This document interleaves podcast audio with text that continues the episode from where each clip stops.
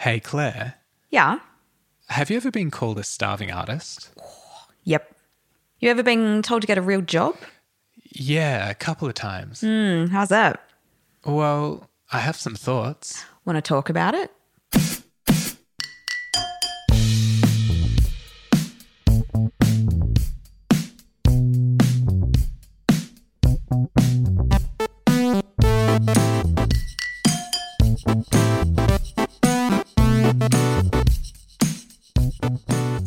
But seriously, what is What Artists Eat and where did it come from? A very long time ago, I went on a date and we split the bill using cash and the waiter comes back with the change. It was about 60 cents or something.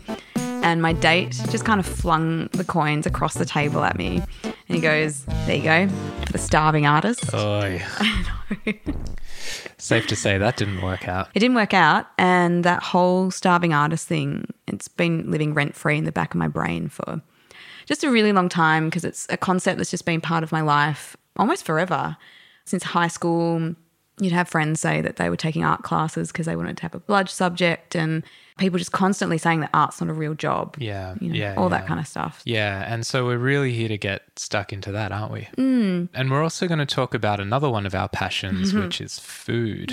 Yes. So the original idea I had for this project was to make a gorgeous coffee table book about my artist friends and how they feed themselves and take photos of them in their studios and talk about their experiences and promote them whilst also finding out what artists ate. And that's a plan I've had since like 2014, back when I was doing my master's. And we've had lots of different ideas around it. But during lockdown, I remember we were mucking around in the kitchen and probably baking banana bread like everyone else and pretending we had our own cooking channel. And then we sort of thought, okay, well, we should really make this a thing. Yeah, just without the camera. Maybe a podcast was a good idea. Yeah, and here we are. Episode 1. We should introduce ourselves actually because we've been talking for a few minutes and no one knows who we really are yet. So who are you and what do you do? I'm Claire Lefebvre and my pronouns are she, her, and I'm an artist. And I've also been a yoga teacher for 17 years, but not many people would know that. Who are you?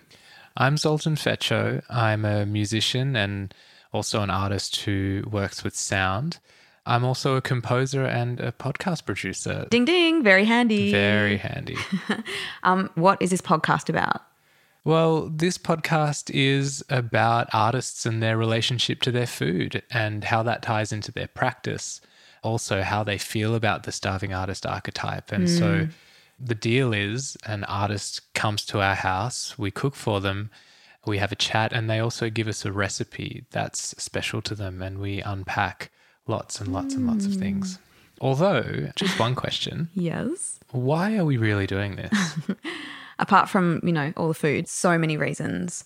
To give artists a chance to share what they do and to lift a lid on what it's like to be an artist, especially what it's like to be an artist in a society that doesn't believe that artists deserve the basic dignity of even being able to feed themselves. Yeah, we'll also get into the joys of cooking and creativity and how they often come together really, really beautifully. Plus, talking about food with artists and sharing recipes is actually empowering against that starving artist stereotype. Yeah. Artists and their food and how they nourish themselves is just something that I'm kind of obsessed with. And you're Hungarian, so you're thinking about food every 3 seconds at least. All the time.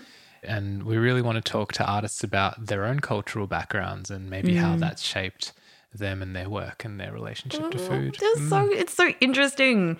Who is our first guest at our table? Right. It is the extraordinary Zoe Blow. Whee! Her pronouns are she, her. That woman, and I've described her to people this way, she's literal sunshine if you just like squished it into a human body. She really is. So Zoe is your true multi-hyphenate. She's an artist, a studio director, a life drawing host, sometimes life drawing model. She's a facilitator, a gallery director. You get the picture. She can pretty much do anything, which she does. She's one of those people that if she can't find what she needs, she'll just make it. And she decided to start hosting life drawing classes when she was lonely in her studio and had a stack of art supplies and she was just craving community. Yeah, and so Council Street Life Drawing has been running for 3 years now, and it's recently moved to a new space in Kensington called the Nabe Studios, which Zoe now runs. Yeah, community. Like she's really, her deep passion is community art, accessible art and spaces where anyone can be involved. Yeah, and she really embodies that. It was the most beautiful time and it took place at our house on Wurundjeri land. Yep. And I want to acknowledge that that land is not ours. It never will be. And on behalf of both of us, I want to send our deepest respects to Wurundjeri ancestors for having us as guests on that land. Land that's seen so much sharing of food and so much making of art and cultural practices. I just want to acknowledge and show our support for current Wurundjeri elders and those who are going to become elders and future leaders that we can all learn from. Yeah, absolutely. So should we find out what Zoe Blow eats? Yes.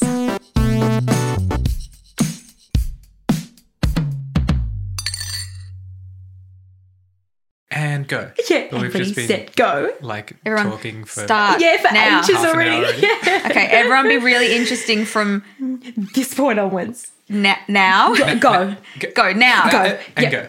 Oh, no, wait. Oh, that was not interesting. Wait. I think what's really interesting is the story of how we met and the serendipity that is this situation right now that you're here. It's so great. We met at a still life drawing session at the Queen Victoria Market that you were running with Council Street Life Drawing as well as Testing Grounds, right? Yeah. Can you tell us about what Council Street Life Drawing is? Yes. So Council Street Life Drawing is the life drawing classes that I run, which I started 3 years ago now, which has flown by.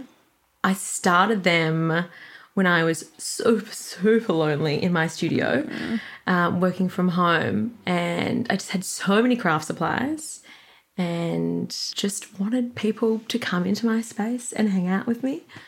I had wanted to model myself for so long and I have no problem with being nude at all and was like, where could I go and do that? And there was nowhere. So I was like, do you know what? Maybe I could be the person that would do that. So it's just open space to models who want to try out modelling for the first time and people who, you know, are nervous to draw, have never drawn before. I partnered with Testing Grounds for their Summer Emporium, which slightly different. There was no nudity involved opposite the Queen Vic Market, which is a shame. I did try. But no, we used vegetables, rescued vegetables from the market, which kind of is another interest that I have between art and food and bodies. So that's kind of a weird combination of all those beautiful things. Yeah. When I saw the event, when it popped up and it was like... The algorithms. They knew this time. Yeah. 99% of the time. Rubbish. Yeah. This one particular time. Yeah. Amazing. And... so this was focused on the connection between food and art. For us, we'd been talking about this project for a long time, what artists eat. And when we saw your event, we were so, so, so excited.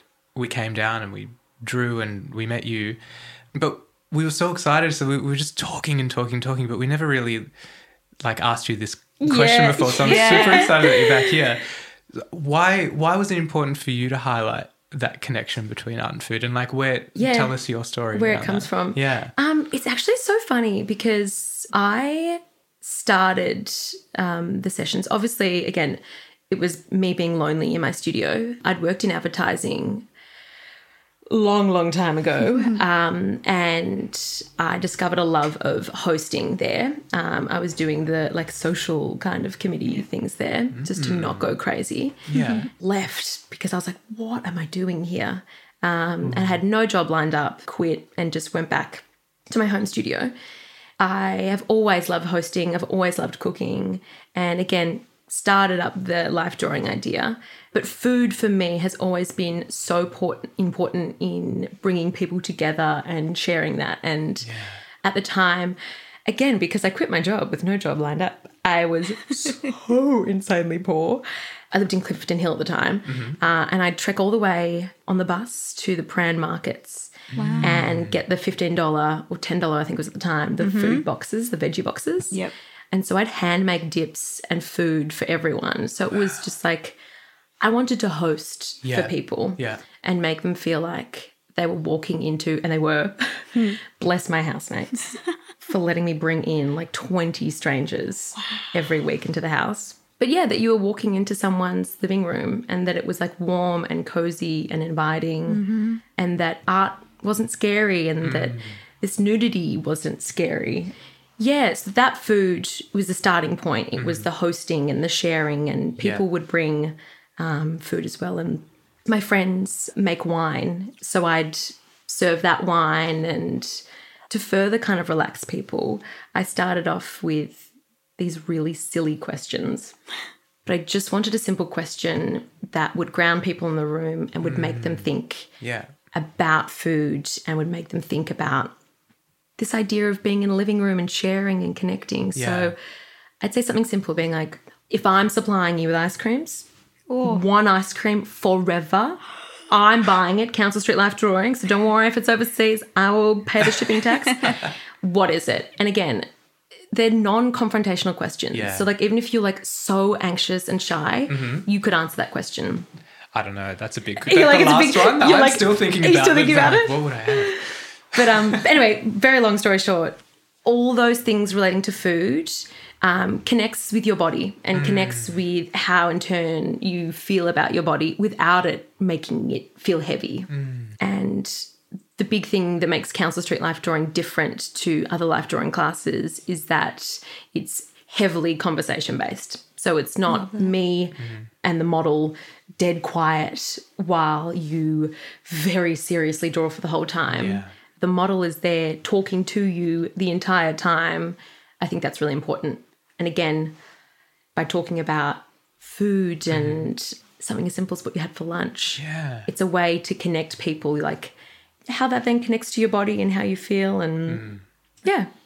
And so what else are you doing? Because that just sounds so intense and exciting and, like, really full. But you're also a designer and artist facilitator. Do you have any more hours in your day for other things? Like, what else are you doing? That I keep saying that at the moment. That is such a spicy question because I am doing so much and I don't know how I'm fitting more and more in. I'm doing a master's, which I always leave that till the very end because I forget about it. But I'm doing a master's in arts and cultural management, which is the cherry on top of bringing this all together. And I, over lockdown, started a very weird project which people get confused by, but it's called Panic Room and it is not an escape room.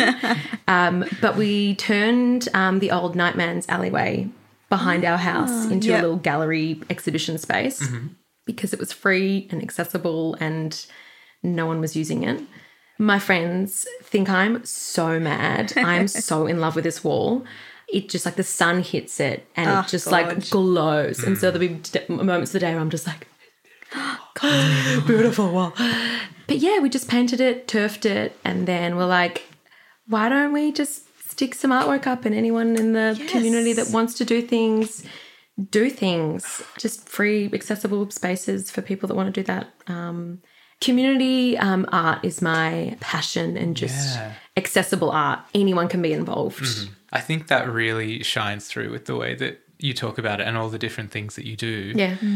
Take us way back. Yeah. To you as a child. Do you have memories of wanting to make art or facilitate art or anything that you're involved in now? Or just tell us about you as a kid. It's a little tiny popper, tiny. The exact same haircut. It's funny, my grandma was such a great scrapbooker and record keeper, and each sister has a scrapbook from when they were born up until maybe they were 10, and she used to do little interviews with us. And I think when I'm 4 years old, she asked me, what do you want to be when you're older? And me being so serious, I was like, I want to be an artist that will be remembered. I look back and I'm like, oh, bless you. You're so cute. But I think, yeah, art has always been a huge part of my life, and I have never deviated away from that. I think at school you're not really presented with a huge amount of creative career options. Mm-hmm. Yeah. It's like you can be an architect or a graphic designer. And I was like, well, my maths is terrible, so maybe I'll be a graphic designer, which I was for a hot second. And I still do that sometimes. But, yeah, I've been very lucky to have really, really beautiful, encouraging art teachers throughout primary school and high school, one of which is one of my sort of dearest friends still, which is really lovely. That's so special. Yeah. And then what about food? What's your earliest food memory? Oh, my earliest food memory, definitely my grandma. My mum used to work full-time, and so after primary school we'd walk to her house, and she had these beautiful little plates that I now have, and she'd have for me and my two other sisters, little afternoon tea all set up, and it was so like carefully constructed, and like really like some of it was really kind of random, like 50s, like kind of things where you'd be like smoked yellow cod, right? But it was like lathered in butter, like smeared on white bread, like it was delicious. But, yeah, definitely my grandma's cooking is something that, you know, is very near and dear to my heart. So, where's your grandma from? What's the background? I'm just trying to think. You said salted, I mean, smoked cod. I was thinking. We have like German kind of ancestry, but her job back in the day in the 50s or 60s, she used to write the social column for The Age. So parties were her life. Oh my gosh. And so she had this huge, you know, array of silverware and crockery and tea sets with like 24, like so many of them, because it was hosting. Yep. So no, I think it was just her love of canapes and parties and food. Yeah, the hosting is definitely like a hereditary thing. Oh, yeah. It skipped. Mum absolutely hates it. But, little teeny tiny things rolled up and... I love... Oh, silly, yeah. Yeah, and like little forks, tiny little forks for things. Yeah. We have them. Mm-hmm. We will use them later today when we feed you. Yes. Just one. I can't find the others. We've just one. We share the one. We're all going to share the one. I don't know where the other ones went. I don't know. They got washed and they've disappeared. Oh, I love it. Squeak, where are you going? Yeah. Everyone has to stop so that Squeak can just rearrange himself. There we go. Okay, he's turning in a circle in the opposite direction. Good boy. And so did someone teach you to cook, or is it something that you just sort of found your way into? I mean, I definitely, like looking back now, picked some things up from my grandma. I can pinpoint an exact moment. Yeah, because my mum doesn't really like cooking at all, really struggles with like the timing, and even just like shopping like kind of stresses her out. It was schoolies. And I know that sounds strange. Was not expecting that. I know. That's a shock, but... I'm listening. Yeah, right. So I had booked in to go to schoolies, but my interview for RMIT was at the same time, and since like year 8, all I wanted to do was get into graphic design at RMIT. And so when I got the interview, I was like, no, I'm cancelling. I'm not going. Yeah. I'm so serious about this. And I also could imagine that I'd be the kind of person that I'd go to schoolies and probably like break my arm on the first day and then be like, couldn't do anything. So I was like, do you know what? Whatever. Didn't go. And all my friends in other years were like off overseas doing other things. So I had this week after you've just finished year 12 where you want to like party and do things completely alone. So anticlimactic. And yeah, anyway, I was left at home, and we had all these cookbooks, which obviously were being used by nobody at my house. Lonely cookbooks. So lonely. Never even been opened. I don't know whose they were actually. Yeah, and Mum was like, look, if you want to cook, like, you can have my credit card and, like, you do the shopping. I just don't care. Like, you can walk down to the shops. And I was like, okay, well, I've got to do something in this week. Mm-hmm. And for the first time ever, I was like, wait, I get to decide what we eat. Anything in this book, I just point at it, I buy it, and I make it. And I freaking loved it. And then... Wow. Ever since then, I cooked. I did all the grocery shopping. I cooked everything up until I moved out, which was a grim time for my mum and little sister who was still at home when I left. But, yeah, it was then I just sort of taught myself and, I think not going to school is teaching me how to cook. Wow, thank goodness for that. Yeah, I know. So instead of like a really bad tattoo of like a Japanese character on your tailbone. Oh, my God. You got a lifetime love affair with food. Oh, it would have been a face tattoo. I honestly could have seen that for me. Yeah. And a broken arm. No, and a broken arm. And a broken arm. No, but it was cooking. So, yeah. I love that. Another intersection of art and food. Yeah. And so how is your life different today because of food? I love food, and I find people so strange who think of food as just fuel. Yeah. Like they're just not my kind of people. Mm-hmm. You do you. Mm-hmm. I love the entire process of it. Mm. I love going to the market and chatting to the people that I'm buying my vegetables off. I'm a very sensory person, so it's like the colours and the shapes and it's a very meditative process as well, and it's a huge part of my life. So, and connects you to nature as well, like living seasonally. It's huge. So many people don't understand that though, and when you're like, why is it so expensive? And you're like, because it's not in season. This mango came from California. Exactly. Oh, my gosh, yeah. And now we're into some nibbles. It's tough on nibbles. Tough on nibbles. So it's not a 1960s moment where I'm going to come out with this incredible like brown tray of like little things with like little cocktail toothpicks in there with the top with like the little cellophane doodad. Yes. None of that. Sorry. Maybe next season. Next season. So no devils on horseback. No curried eggs. But just a heap of really quick fire questions. Those. Okay. Zee, do you want to start? Yes. So who's your favourite cook? Yolanda Whelan. Ooh, I don't know who she is. She is a very dear friend of mine, amazing vegan chef who is actually started working with Glue, a wine bar on Smith Street. Cool. You should go check her out. We will. Yeah. We'll link her in the show notes too because that sounds fabulous. And who's your favourite artist? There's two. Joy Hester, so special to me. Again, everything links back to my grandma. I'm just realising this now. Joy Hester was all over my grandma's house as a kid and I thought my grandma had painted them and for years was like, they're my grandma's. Yeah. No, they're not. And Rosalie Gascoigne. Oh, just love the texture, and hard rubbish is another passion of mine. And just that's the graphic designer in me of just all the line work and typography and colours. Oh, incredible. Yeah.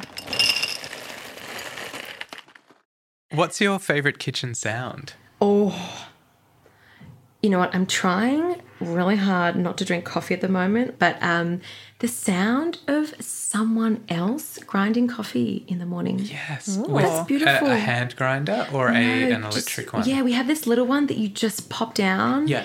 And the sound of that when you're lying in bed, there is honestly, it's beautiful. Mm. Yeah. Because you're not doing it. Because you're not doing it. It's just your body's getting ready for it. Also, it's floating through the house. Yeah, by that stage. Creeping under your door and like it's muffled just to the perfect amount. Exactly. Just for it to become pleasant. But it has to be someone else. You can't when you're that close. No. Someone else with the grinder in the kitchen. It's like a Cluedo. Well, leading on from that, what's your favourite kitchen smell? Oh, this is so sad, but I am fructose intolerant. Oh, no. Oh, so sad.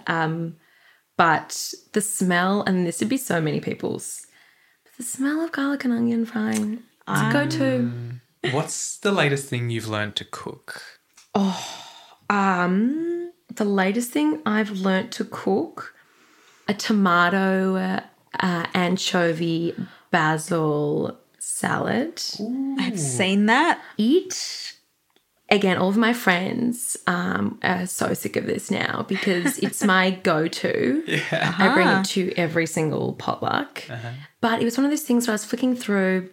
I can't remember which cookbook it's in. Is it the Simple book? Simple. It's in Simple. I swear I've seen it. And yeah.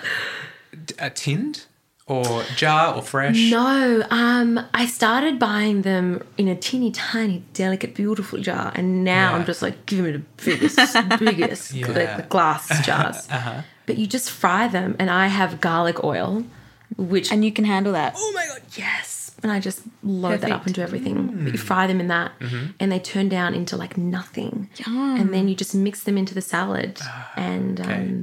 It's beautiful. Mm. Yep. And the basil and, oh, my gosh. Yum, the basil. Because we only discovered, like, sardines about a year ago. So we're really late to the witch. I know, it's weird. Yeah. It's weird because I always had, like, a lot of fresh fish. And Zoe, I'm a landlocked boy. Yes, from Hungarian cutie over here. And, and the fish that I grew up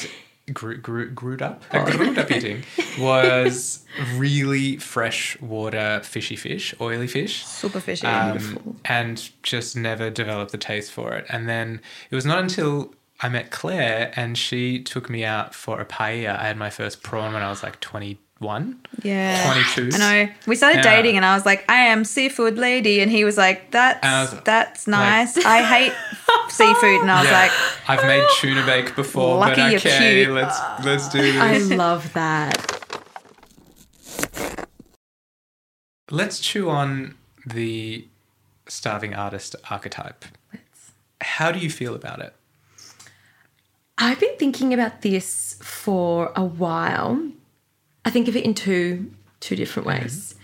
And I was chatting to a work friend about this recently where I was like, it's so weird. Anytime I do big sort of creative work projects, I'm so like engulfed by the work project. Like I'm so creatively like zinging that I just like forget to kind of eat. And we were chatting about this whole idea of the starving artist. And we were like, maybe that's the kind of idea, like that's the positive light to it is you can be like a starving artist. I love this twist. Yes. Because anytime I'm bored, that's when I find myself like overeating and being like, what was in the fridge? Whereas anytime I'm, really engrossed in a project, I just don't think about it. Mm-hmm. So I think back to any times I've been insanely poor and I try and funnel most of my funds into any of the projects that I'm doing. I kind of feel okay about it because, I'm being filled, I'm eating with my eyes and... Yeah, you're sustained by something else, not necessarily food. Yeah, but I guess there are the negative connotations to it and that the awful, you're the starving artist, there you go, you need this more than me. And the idea that, working for free, which, if you work in the arts and cultural sector, everyone's done or you've underpriced yourself or... Exposure. Doesn't taste good on toast. No, doesn't taste good on toast. Does not. It can't sprinkle it on your wheat bix. No, not at all. Despite the fact that people think that you can. Yeah, exactly. Zero calories. Yeah. So I guess that's the other flip side to it where, I've never thought about money and this is the first time that I'm like, wait a second, I probably need to have superannuation because I work for myself and I have not paid myself super ever. Yeah. So, in terms of, I guess, artists being supported to be able to feed themselves and be sustained. Yeah. Have you got any ideas? And not everything is going to ride on your answer, so it's all right. But we're going to change everything from this interview out. Yeah. Yep. Have you got any ideas, I guess, based on personal experience or just from talking to people in the community about how you think artists might be able to feed themselves and sustain themselves better? Or if there's any ideas about? So I started my master's in arts and cultural management at the start of the pandemic, and I'm so glad that I did that. It's been really, really practical, and what I wish part of my undergrad in graphic design had included. And some of the things that we have been chatting about in uni have been things like this. How can there be more support, and what does that look like? And I think the biggest thing is just recognition, and I think it starts there, and that's it, it just goes down from there. And it starts in just friends, family and the community, that having a job in the arts and cultural sector is a real legitimate job. Oh, honey, yes. Yeah, and I think so many people that are close to me can find it confusing the way that I work, and it's that thing of being like, oh, what did you do today? And you're like, I worked. And just because it doesn't look like an average 9-to-5 job, or that I didn't go to the one place or the one studio or the one office, it's hard for people sometimes to wrap their head around how, you know, you function as a professional sometimes. So I think it's understanding, first of all, how a creative career, what it looks like, the pros and cons and the difficulties. Yes. Obviously, we've seen like in COVID, you know, the gig economy and so many casual jobs. Like as I said before, like I have a million different things that I'm doing. Yeah. And that's hard when you're trying to apply for support. You know, like my uni degree isn't covered anymore for Centrelink. Yeah. Because it's not recognised as being, you know, something of value. Wow. Which is wild, because, like, what got people through the pandemic? Yeah, exactly. You know what I mean? Exactly. What were you doing? Yeah, exactly. How many movies did you watch? Yeah. How much music did you listen to? And even if you only watched Tiger King, there were people, creative people that made that, got that out. Assuming people watch more than that. But you know what I mean? What were you reading? What books were you reading? Yeah. What recipe books were you into? Like, once everyone actually connects the dots, then it goes to a state government where there needs to be more research and data collection in things like cultural economics where, you know, if we want actual support and funding, there needs to be, unfortunately, the hard facts and figures to be like, we do contribute hugely to the economy, and we do contribute hugely to people's cultural lives and spiritual, so many different things. And, without that research, people are just like, no, they do contribute. And it's just, I don't think that's enough to be taken seriously. So I think that is a good starting point. Taking artists seriously and also valuing them. Yep, and investing more time into, and again, it sounds so clinical, but data collection.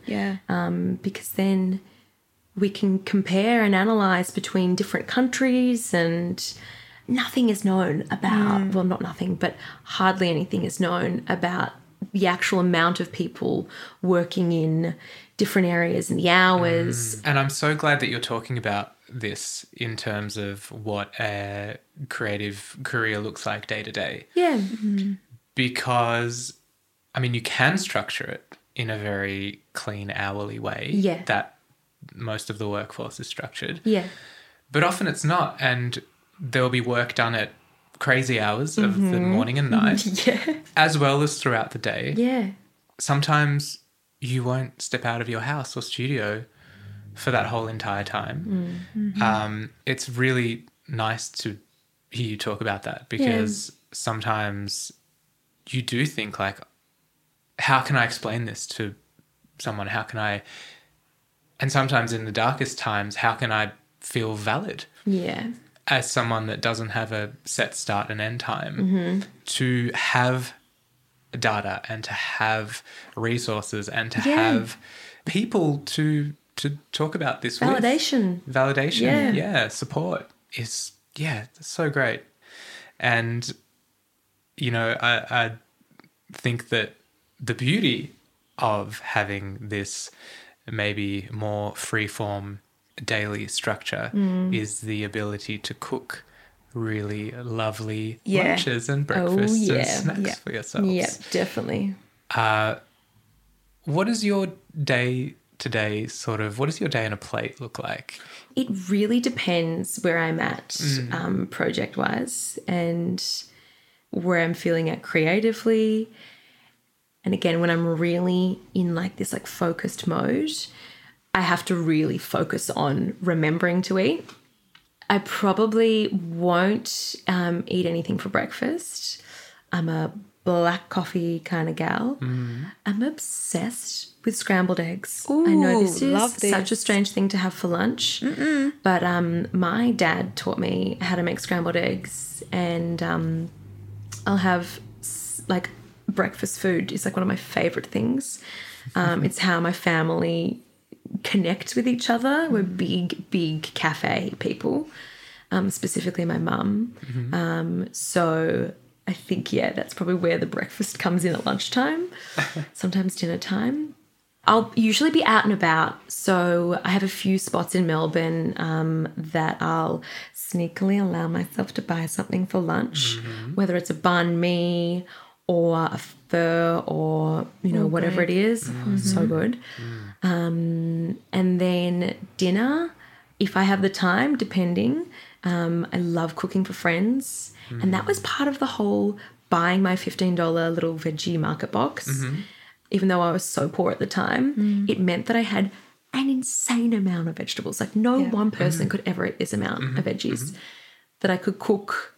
I'd make the handmade little homemade dips for people at Life Drawing, and then I'd have so much left over I'd still be able to host for people. So I'd be able to cook, you know, for one or two groups of friends that week. But yeah, it really, really depends where I'm at with projects. My projects really... They dictate what I eat, which I don't think I'd realise that until, you know, preparing for chatting to you guys and thinking about it, being like, oh, my gosh, it's the arts that the work art out controls what I'm eating. Yeah. And so you were saying before that it kind of changes when you're a bit stressed out and you're a little bit like wired too. Oh yeah, definitely. As soon as I'm plugged in, I'm focused on that. That's such a good word. Yeah, fully plugged in. And it's something that I've been working on the past few years. Again, my best friend, she is like, you've got to eat something good for you. Like, because it's so strange because I love food so much. I love the whole process, the cooking, all of it. And then to all of a sudden be drinking nothing, hold yourself. But up and goes. Oh, honey. Up and goes for a week because I just don't have the mental space for anything else. Yeah. That's huge for me. That's why when you say, like, who's the big cook here? And it's like, it's Z, but often it's like, I just don't have the mental capacity for it. And all I want is salt and vinegar chips. Yeah. That's my crutch. Yeah. So it's really relatable. And it's not this thing where it's like you don't love food or you don't love cooking, but it's where, you know, maybe you're plugged in or maybe your mental health's just not great and you're just like, I cannot do these processes.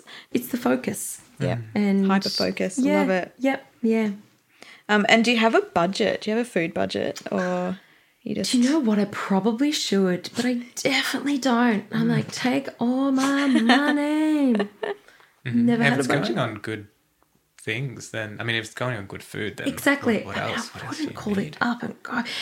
It's dairy free up and go, so you know it's fine. But no. How do they make it taste so real? How do they do it?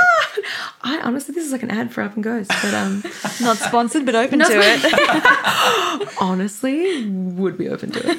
Yeah. For the girl on the go. Zoblo on the go. Zoblo on the Up and Goes. Oh my God, please Up and open go. Call to her. Sponsorships. Call her. Call the in. Work is done for you. It's all good. Yeah.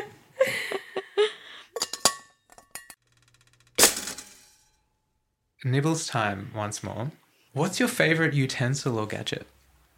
Favourite utensil would be NutriBullet.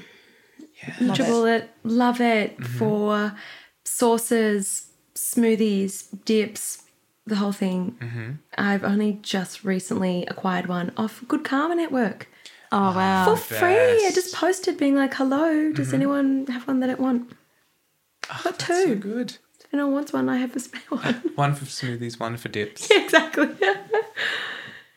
That was not very quick fire of me. So are you sweet, sour, salty, spicy, umami, savoury? I think I've covered all of them. What's your vibe? Salty. Salty. Got it from my mama, for sure. I will ruin any fantastic dish with way too much salt. It explains the anchovies too. Oh, my God. It does. Yes. Do you have a funny or disastrous story from the kitchen that you can remember? Oh, my gosh. That you would like to share? Yes. So...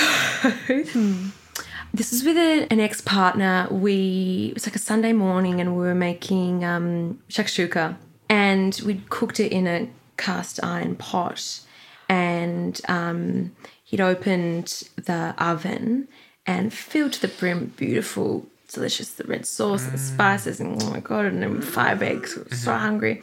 Grabs the pot, goes to put it in the oven, and...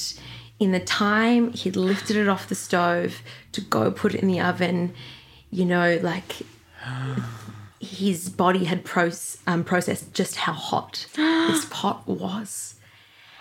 And instead of being like, oh, my God, and putting it back on the stove, just had to like drop it.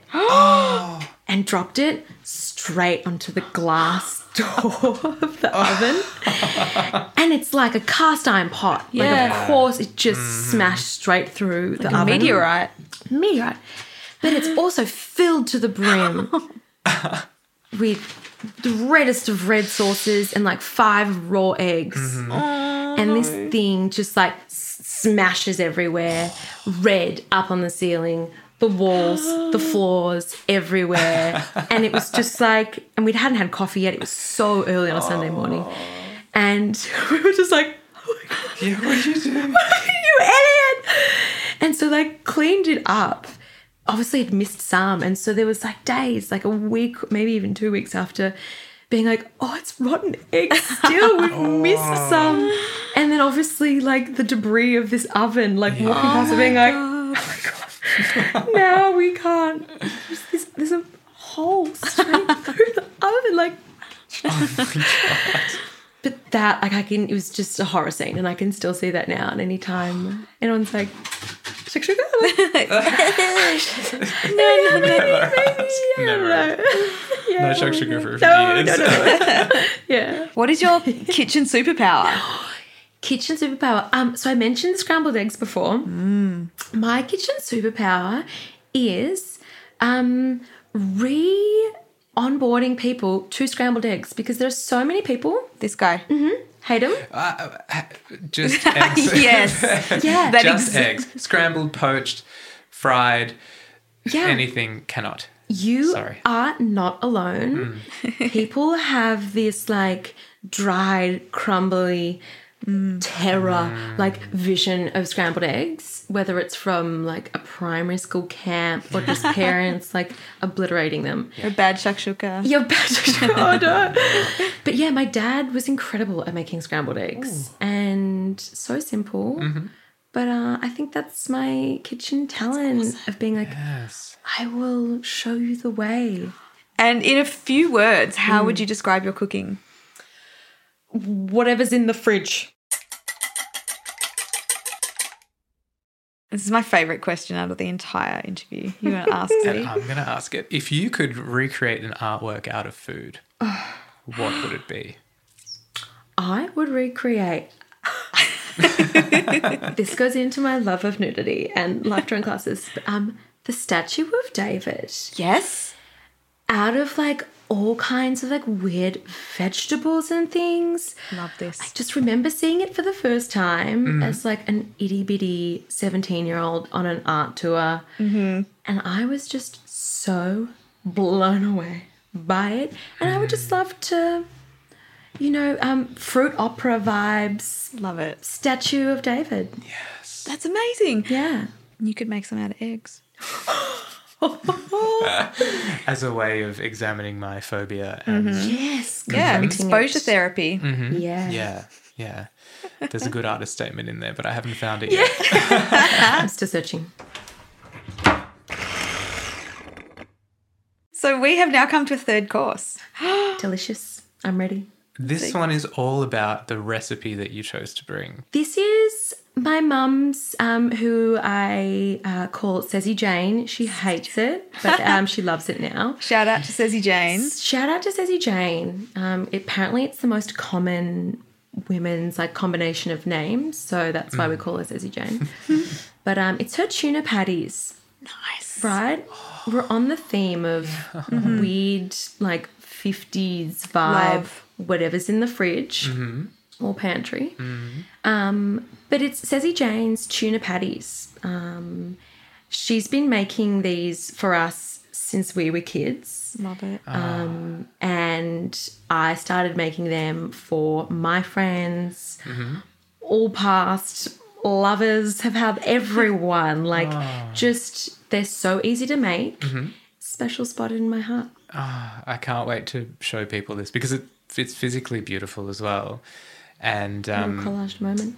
When people do cook this, are there any specific tips or rules? Like, have you obviously you've cooked it heaps of times? Yeah. So you would have really ironed out the... Yeah, what's the magic? I would say don't peel things.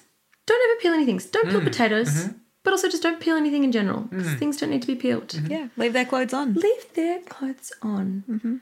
But no, I think the beauty of this recipe is that, and for people that don't like cooking, e.g. my mum, you really can't mess it up. And if you do mess it up, it's pretty salvageable. Nice. So it's one of those things where it's going to taste good any other way. Yeah. Yeah. Nice. I haven't seen what is in it. Can you read out the... I can. Again, things are in your pantry. So a large can of Serena tuna, this is where I would splurge. I have had cheap tuna before, which not only is that bad for the ocean, so just get some good quality tuna, a bunch of large potatoes, egg, breadcrumbs. Yum. I like to add into the breadcrumbs a herb, whatever herb you've got, whether it's a parsley or chives or something. But I've just put on there your herb of choice. Your herb of choice. Herb of choice. Nice. Parmesan, salt and pepper, dash of lemon. And that's like literally it. Love. And if you stuff it up, you can add in a little bit of flour or a little bit of corn flour to like it up. Yeah. Yep. And then you're just making little patties and frying them. And it's honestly, sounds so good. They're addictive. And what would you serve with it? Because is it the main event? It feels like it's the main event. It's the main event, yeah. So what I would do with this, I love doing green beans with like crushed up like almonds or something. You could do a broccolini kind of moment. You could do like a little tomato-y kind of salad, but you don't want any other carbs because it's essentially like mashed potato and tuna. Yeah, so it's a bit of a carb bomb. Vegetables are your friends with this meal. But yeah, just a few little fun salads on the side. And what would you drink with it? I'd go something light, something white, maybe a little rosé. But honestly, anything goes. It's a versatile one, this one. It's a versatile one. Yeah, I wouldn't do anything red, anything dark. This is a light... fishy meal. Fishy. So. A Prosecco maybe? Oh, yeah. Bit of fizz. Yeah, bit of fizz. Love. Yeah. Love this. Yeah. Yes. We're trying to work out if we have time for dessert. Ooh. And I'm campaigning for dessert. Have we got time for dessert? There's always time for dessert. Right. Always time for dessert. Dessert question is, think of your dream dinner party. Now, I know you're not very social, so you're just going to have to really like bring it. So okay. Shy. Yeah, you don't like hosting people, but anyway, just go with this. Okay. You can have anyone at the table with you, anyone ever. Who's at the table? What are you serving? Yeah. And what music are you listening to? Okay. This is going to be a real hodgepodge group of people. It's going to be an intimate affair. Keeps it interesting though. It keeps it interesting, yeah. I'm going to go with... some of these people are alive. So, again, if anyone who I've just invited, about to invite, are listening, feel free to reach out. We could have a dinner party. Gideon Obanizek from Chunky Move. Oh. If I butchered his last name, I'm so sorry. Mm-hmm. He started Chunky Move mm-hmm. back in the 90s. Mm-hmm. My housemate is a contemporary dancer mm-hmm. and I've just been opened up into the beautiful world of mm-hmm. contemporary dance. Mm-hmm. And I've done a project recently on Chunky Move and wow. my goodness, it is just so exciting. Mm-hmm. And how he started that for an accessible space for like, you know, intersection between dancing and like cartoons and the way that people move. And I just think he would be such a sick party guest yes. and big raver back in the day. So like he'd have some good stories. Craft, I'm going to invite Becky Orpin because great, she's my craft queen mm-hmm. and also an amazing business hustler. Yep. Show us your ways, Becky. Yeah. My namesake, my middle name is Mahalia. Ooh. So Mahalia Jackson, she's Queen of Gospel. She comes in for the music section yeah. of the evening. Mm-hmm. Nice. A live musical performance. It could be a live musical no performance. Pressure. No pressure. If she doesn't feel like it, that's fine. But if she wanted to. We're also going to have another musical guest. Lizzo is going to be there as God. Well. Amazing. Yeah. Another soft spot in my heart during lockdown, my sister and best friend and I threw it back to high school days and we did a dance routine to Lizzo. And I kind of would love to show her yes. the dance routine, maybe get her to, like, join in a little bit. That could be the entertainment section of the evening. Oh, my God. Dinner and a show. Yeah, again, and no pressure. She doesn't want to do something. Yeah, no pressure. And she could help with the music. So we're going to have, like... She could bring her flute. She could bring her flute, mm-hmm. yes. And then Julia Childs. Oh. I've just rewatched all the Julia Childs movies because there's multiple now. Yeah, I didn't realise there was more than the Julie and Julia. Yeah. There's a heap. There's a heap. Yeah, they're really good. You should watch the other. I forget who it's part. Oh, we've watched like every food and travel thing. So we need another. I'm ready for another. So we're ready for some Julia Childs. Yeah. Oh, my mum. My mum's got to come. I owe her a dinner. Absolutely. So Susie J's going to come. She's like, I made you all these tuna patties. Oh, and food. Yeah, what are you making? So we've got a whole hodgepodge of people. So I reckon we're going to have hodgepodge food as well. Potluck. Everyone bring your favourite dishes. Awesome. So I can't speak for the guests. But my grandma used to make what I'm going to be contributing, these ridiculous little asparagus sandwiches. Love this. She'd cut off the crusts. This was an after-school snack. Roll them out with a rolling pin. So this bread was like flat as paper. Mm-hmm. She'd lather them with butter, mm-hmm. salt and pepper, mm-hmm. one asparagus. Oh, wow. Roll them up. And with a little toothpick. So it's toothpick canapé city. This is heaven for me. Yeah. I love this. Yeah. I love this. And then whatever they bring. Yeah, you know, whatever. Yeah, yeah. I mean, you could also, like if Lizzo's bringing her flute, you could then be like, I only want like long cylindrical kinds of totally food. Yep. So yep, exactly. What else are you going to have? Like, I don't know. Oh, like those big biscotti kind of hollow doodad things. What are they? Cannoli? Oh, yeah, yes, cannoli. But even just, like, someone's going to turn up with, like, a big tin of, like, those, you know. Dalmatis? No, but yes, Dalmatis are in there. Yes. Oh, what is that? Turns up with, like, pasta that they haven't cooked, thinking that they're being funny. Well, it'll happen. Get out of there. I did have a dinner party once where it was, like, terrible canapé food. Like, it was, like, toothpicks mandatory. Uh-huh. Yeah. Oh, my gosh. We set the bench on fire with lighting this fondue pot that I got off Marketplace, and it was amazing. Toothpick City. Toothpick City. Yeah. That's a great band name. Toothpick City. It's a really great. God. Did we just start a band? Yeah, this happens to be every 20 minutes. I'm not even kidding you. But Toothpick City is on there. Copyright TM. Copyright. 2022. It's very, yeah. That's why we're starving artists. Yeah, that's why we need sponsorships from Up and Go. So now that we've digested all of that, we have our final questions. Please. And we really want to know what your best cooking hack is. So if there's any like, not necessarily a hack, it could just be wisdom. Yeah. But if there's anything that where you're like, this is how you do the thing, or like this is how this has just changed your life. Yeah. What is it? I feel like there have been many If you've been listening close, there are lots of cooking hacks in this episode. Apart from don't drop the shakshuka. Don't drop it. Yeah, I it's from my mum and dad, actually. It's don't peel anything. Nothing needs to be peeled. Leave their clothes on. Don't peel anything. I heard you drop that. Waste of time, and it's just good for you and fibre. Texture. Yeah. So for people that want to find you or are interested, Council Street Life Drawing, there's always things popping up. You're always collaborating with different people. Yeah. And I think your website is where most of this all kind of comes together, right? So it's is that where people can find? Yeah.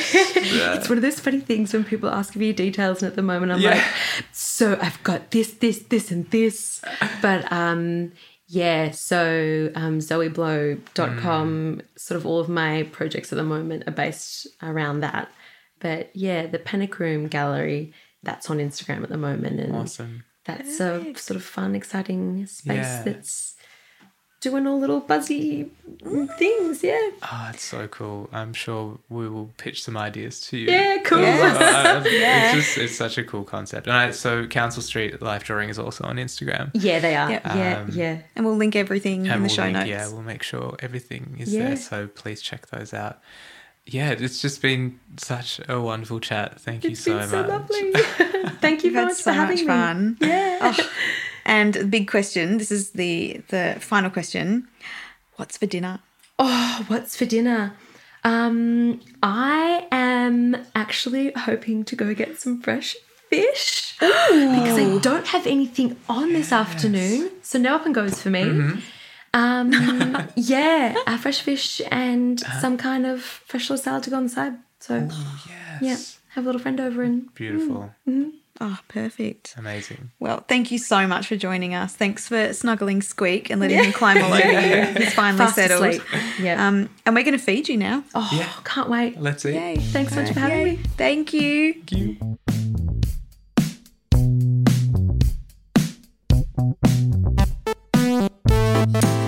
Thank you so much for joining us at the table. All links to what we chatted about, including the recipe from our guest, are on our website, www.whatartistseat.com.au. We'll be back in a fortnight with the next sitting, and we'll have another wonderful creative at our table ready to chew on the myth of the starving artist. Everything you heard in this episode was written, recorded and produced by us, Claire Lefebvre and Zoltán Fecső. You can support us by liking, subscribing and sharing What Artists Eat with absolutely everyone. Ever. Thanks so much for listening.